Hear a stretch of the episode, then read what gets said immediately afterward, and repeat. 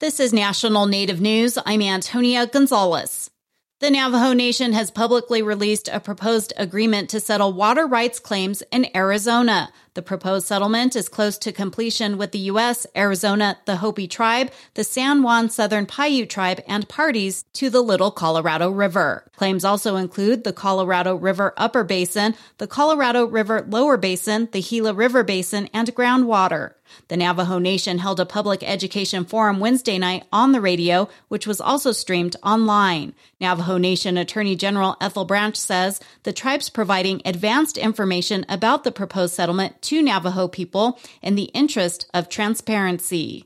The nation has tried to settle its Arizona water rights in various different capacities in the past for about three decades. And we now are excited to share with you that we're on the verge of a final settlement for the nation's comprehensive water rights in the state of Arizona. In the recent past, in particular, a lot of the discussion has focused on the Little Colorado River Basin. We haven't had as much discussion about the upper basin, full extent of the lower basin, or the Gila River Basin water rights of the nation. We are still in, in negotiations.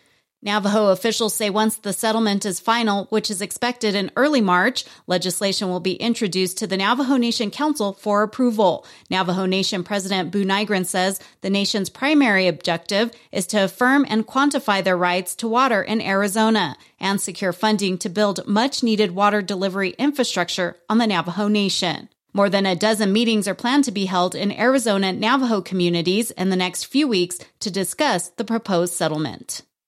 A Minnesota organization is getting a baby food product out to consumers. The ingredients and packaging are designed to appeal to parents of Indigenous babies. Mike Moen reports.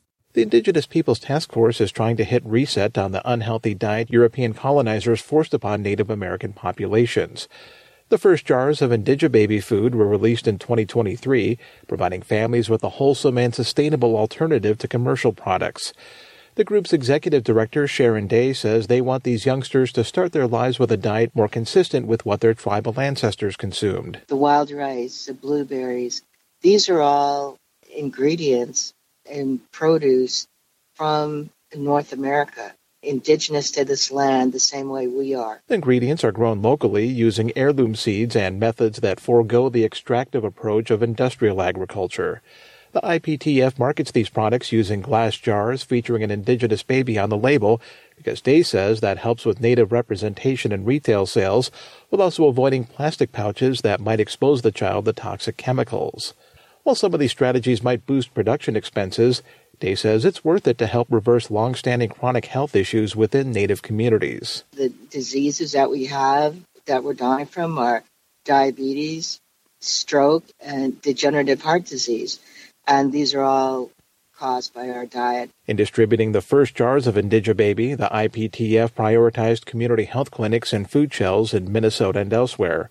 Project officials add that grocers are asking when they can stock these products, which may start appearing on regular store shelves as production capacity increases. That was Mike Moen with original reporting from Jay Gabler for Arts Midwest. Scott George and the Osage Singers will perform at the Oscars with Wahzhazhe, a song for my people from the film Killers of the Flower Moon. The song is nominated for an Oscar. The award ceremony will take place on Sunday, March 10th, airing on ABC. I'm Antonia Gonzalez.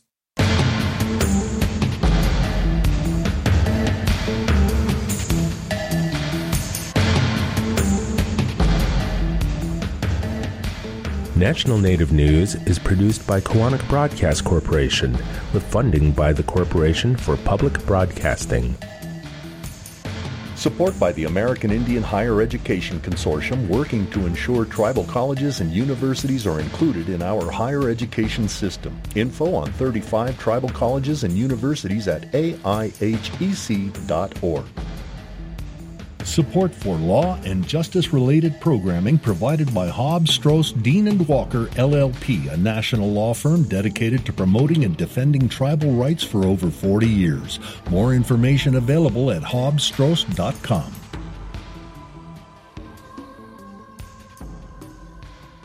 Native Voice One, the Native American Radio Network.